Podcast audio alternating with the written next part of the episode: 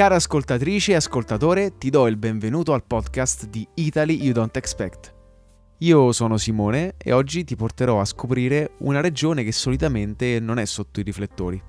Parlo del Molise e dei suoi dieci borghi più belli, secondo me. Il Molise è una regione che nasconde innumerevoli tesori, soprattutto borghi, dove si respira la vera essenza di questa regione. Sono molti i paesini da visitare, alcuni sconosciuti, altri che stanno conoscendo un flusso turistico proveniente non solo da tutta Italia, ma anche dall'estero. Il primo borgo di cui ti voglio parlare è Civitacampomarano, noto per essere il borgo dei murales del Molise. Civitacampomarano rischiava fino a pochi anni fa di rimanere abbandonato, che è lo stesso destino condiviso da molti paesini in Italia. Grazie all'idea dell'artista Alice Pasquini, il paesello molisano è rinato grazie alla forza dell'arte e dei colori. Dal duemilasedici, infatti, viene organizzata ogni anno la manifestazione Civita Street Fest, una manifestazione che accoglie moltissimi artisti internazionali dove possono dare libero sfogo alla loro creatività. Qualcosa di simile è successo anche in altri borghi in Italia, per citarne uno più famoso è Dozza, vicino Bologna. Civitacampomarano non è solo un murales, ma anche storia e attrazioni da visitare. L'attrazione più bella da non perdere è il Castello Angioino, una delle fortezze più belle del Molise. Perfettamente conservato, è possibile accedervi per visitare i suoi interni e i sotterranei. Nei vicoli del borgo si nasconde la Casa del Mercante, mentre tra gli edifici religiosi vale la pena vedere la Chiesa di San Giorgio Martire e la Chiesa di Santa Maria delle Grazie. Il secondo paese della lista è Agnone, uno dei borghi di eccellenza del Molise e senza dubbio uno dei più noti della provincia di Isernia. Fondata sulle rovine dell'antica città sannita di Aquilonia, Agnone è nota per la realizzazione delle campane, un'antica tradizione custodita da mille anni.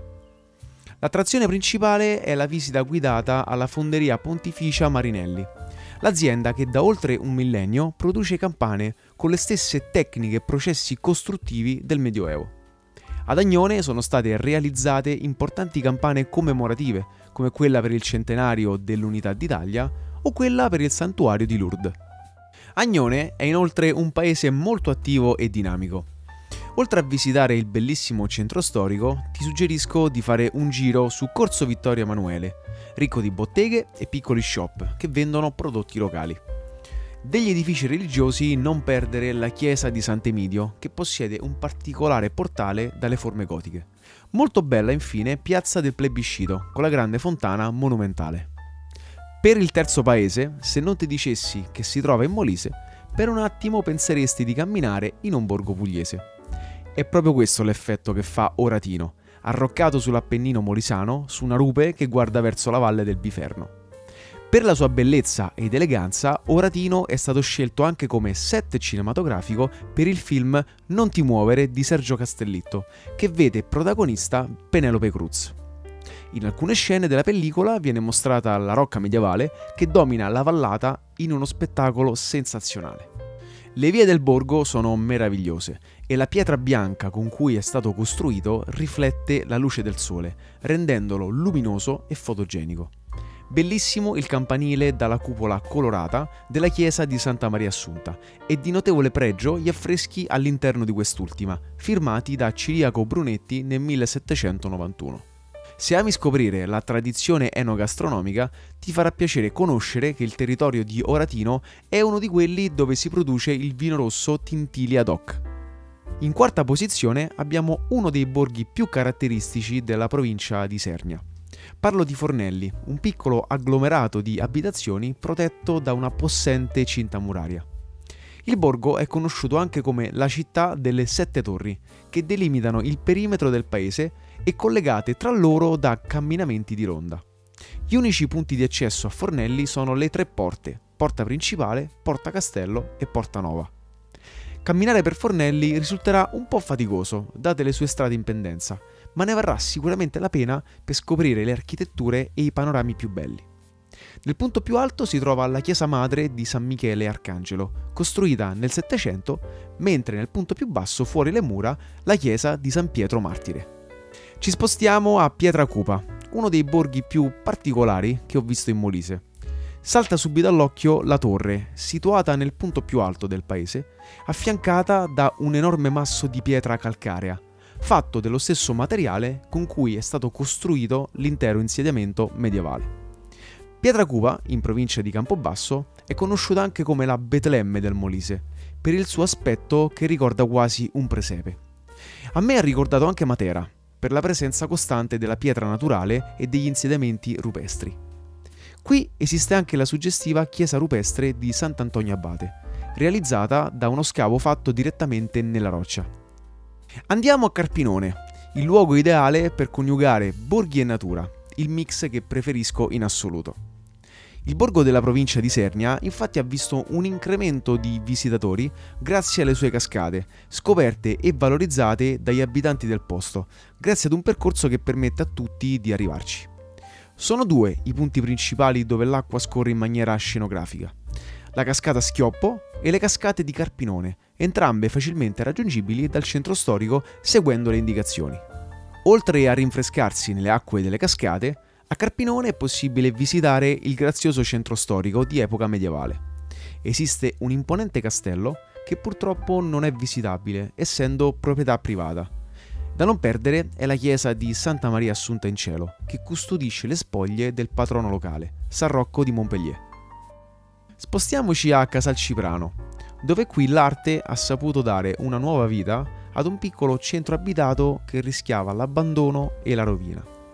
Se in altri borghi abbiamo visto solo murales, qui è anche la scultura a rendere magico il paesello adagiato tra la valle del Biferno e la valle del Rio. Il borgo è un vero e proprio museo a cielo aperto, con un percorso espositivo che ha il vero intento di illustrare quale fosse la vita tipica delle famiglie contadine di una volta, dagli arnesi utilizzati per il lavoro fino alla riproduzione di scene drammatiche, come la statua in bronzo di una signora che piange la caduta della trave del tetto di casa. Nella parte più bassa del paese vengono riprodotte le scene più felici, sculture raffiguranti bambini che giocano o che corrono nella piazza semideserta. Caso volle che quando visitammo il paese c'era proprio un papà che giocava a calcio con il proprio figlio, quasi che le sculture in quel momento avessero preso vita. A Casalciprano esistono anche dei murales meravigliosi, nascosti tra gli stretti vicoli. Scoprire dove fossero localizzati è stato come giocare ad una caccia al tesoro. Ottavo borgo di oggi è Ferrazzano, situato nella provincia di Campobasso in un luogo strategico del Molise e da cui si gode di viste panoramiche incredibili.